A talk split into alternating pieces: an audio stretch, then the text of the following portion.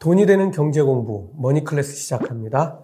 오늘은 리스크 리포트로 여러분을 찾아뵙게 됐습니다. 지난달 22일 우크라이나 전쟁이 발발하기 직전에 그 위험에 대해서 말씀드리고 지금 약 2주 정도 시간이 흐른 것 같습니다. 오늘은 우크라이나 전쟁과 관련해서 몇 가지 시사점을 점검해보고 과연 앞으로 남은 3월달 그리고 다가올 4월이 어떤 모습으로 변해갈지 생각해보고 현금이 확보되신 분들의 재진입 시점을 알아보겠습니다. 그리고 저희가 어떻게 할 것인지도 말씀드리겠습니다. 사실 현금이 확보된 분들보다 갑자기 급락하면서 손발이 묶인 분들이 더 많으실 텐데요. 사실 상황은 모두에게 같은 겁니다. 그러니까 현금을 가진 분들이 재진입할 타이밍이 가까워졌다는 것은 주식을 들고 있는 분들은 매도하지 말고 기다려야 한다는 말이 됩니다. 그렇다고 모든 종목이 같이 움직이는 것은 아니니까 제가 드리는 말씀은 지수를 중심으로 드리는 말씀이라는 점을 참고하시기 바랍니다. 첫 번째로 살펴볼 것은 우크라이나 전쟁의 진전 없는 휴전, 주목해 봐야 할 뉴스는 무엇일까? 이건 제가 최근 며칠간 여러 가지 우크라이나 전쟁과 관련해서 나오는 뉴스 중에서 제가 주목해 본 세 가지를 좀 말씀드리려고 합니다. 저는 우크라이나 전쟁과 관련해서 가장 주목할 첫 번째 뉴스로 핵폭탄급 제재에 러시아 경제 3주 이상 못 버틴다를 꼽아봤습니다. 지금 경제 제재의 일환으로 신용평가사들이 러시아 국가 신용등급을 줄줄이 하향 강등하고 있습니다. 스탠다드 앤 푸어스는 러시아의 국가 신용등급을 BB 플러스에서 CCC 마이너스로 하향 조정했고, 무디스는 6일에 러시아를 투자 부적격인 B3 등급에서 투기 등급인 CA로 4단계 추가 강등시켰습니다. 이 CA 등급은 쿠바하고 같은 등급입니다. 이것은 러시아의 채무 변제 능력도 없고 사실 하려는 의지도 없다 이렇게 판단한 겁니다. 이렇게 되면서 러시아 경제는 올해 큰 타격을 받을 것으로 JP 모건은 예상했는데요. 러시아의 2분기 경제 성장률은 약 마이너스 35%를 기록하고 연간으로는 마이너스 7%를 전망했습니다. 지금 이 수치를 과거에 대입해 보면 제가 이전 영상에서 말씀드렸던 1998년의 러시아 금융위기 수준하고 비슷한 수준으로 이해하시면 되겠습니다.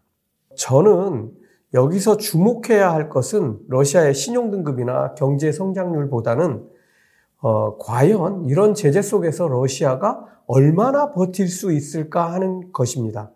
지금 미국은 여기에 더해서 원유와 천연가스 수출 제재 카드를 만지고 있죠. 이 조치를 직접 하게 되면 타격을 받는 건 러시아겠지만 유럽 국가들의 타격도 불가피합니다. 유럽은 에너지 수입선을 미국을 비롯한 제3국으로 바꿔야 하는 문제가 지금 가장 골치 아픈 문제입니다. 하지만 미국으로서는 사실 당장 인플레이션이 문제가 되겠지만 유럽의 원유와 천연가스를 수출하게 된다면 이보다 좋은 일은 없겠죠. 그래서 핵폭탄급 제재로 인해서 러시아 경제가 3주를 버티기 어렵다고 하는데 한 가지 극약 처방이 더해진다면 러시아 경제는 수렁으로 빠지게 될 게 뻔해 보입니다. 그러니까 다음 주 정도 되면 러시아의 대부분 공장은 멈춰서고 전혀 돈이 돌지 않는 상황으로 대혼란에 휩싸일 것이란 전망입니다. 이렇게 되면 푸틴도 이번 전쟁을 어떻게든 정리해야 하는 상황에 놓이게 될 겁니다. 물론 전쟁을 일으킨 푸틴이 이 정도 각오도 하지 않고 전쟁을 일으켰을 리는 만무합니다. 어쨌든 푸틴의 속마음은 아직으로서는 알 수 없습니다. 과연 러시아가 어떻게 나오는지 이것으로 끝인지 전쟁의 계속인지를 확인할 수 있는 시기가 다가오고 있습니다. 두 번째 뉴스는 이런 게 있습니다. 버크셔 해서웨이의 워런 버핏이 지난 1월 셰일 석유 기업을 집중적으로 매수해서 막대한 수익을 내고 있다는 뉴스가 있었습니다. 그 대상이 옥시덴탈 페트롤리엄입니다. 러시아는 세계 시장의 12%를 장악한 원유 수출 세계 2위 국가입니다. 천연가스는 이보다 높은 15% 이상인데요. 제재로 인해서 이게 시장에서 사라진다는 말은 유가가 폭등한다는 말과 같은 말입니다.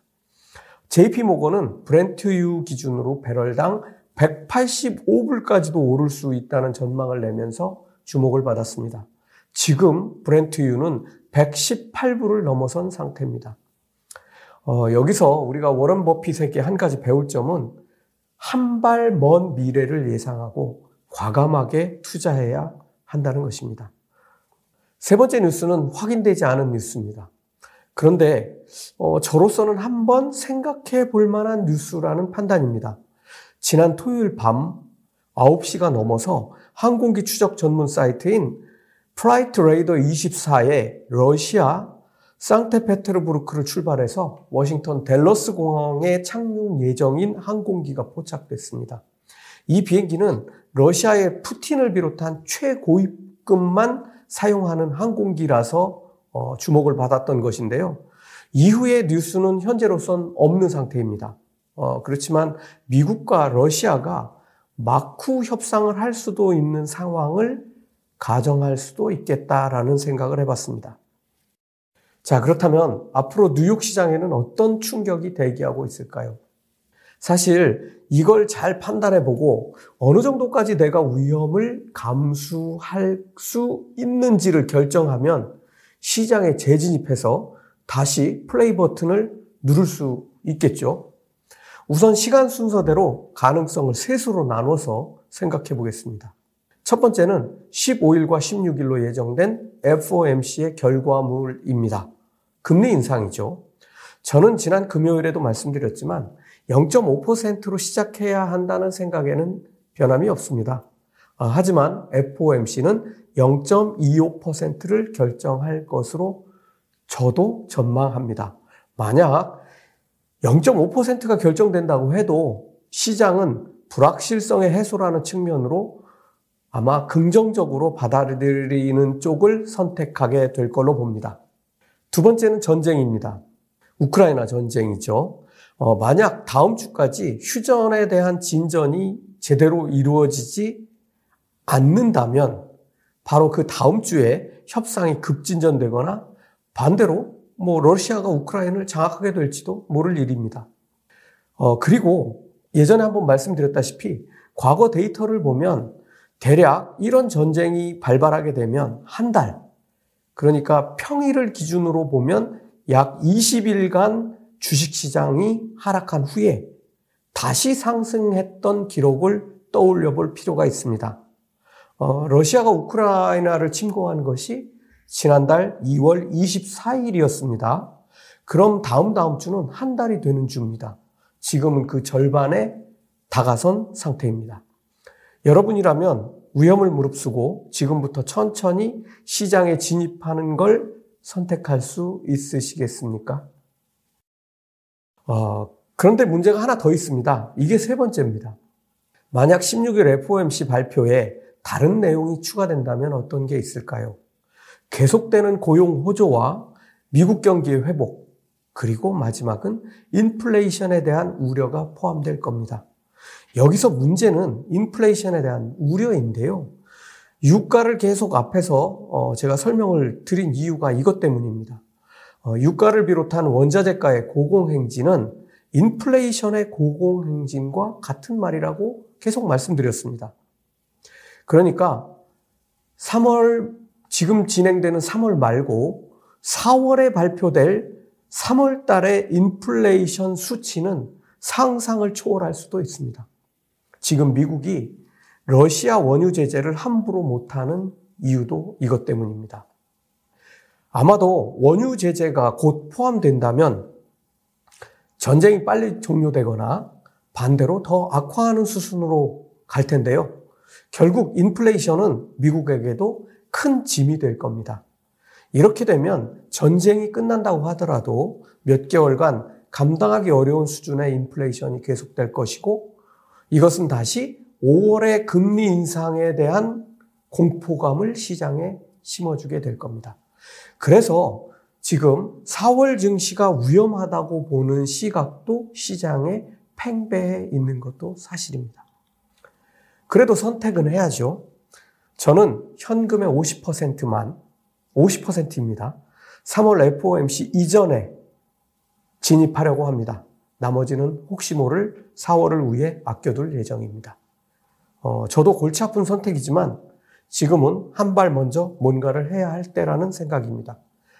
조금 멀리 보고 인플레이션이 잦아드는 하반기, 물류가 정상화돼서 생산이 제자리를 찾아가는 하반기, 금리 인상에 이제는 혜택을 보는 업종들이 웃고 있을 하반기, 그런 업종과 종목을 찾아서 투자해야겠습니다. 머니클래스 마칩니다.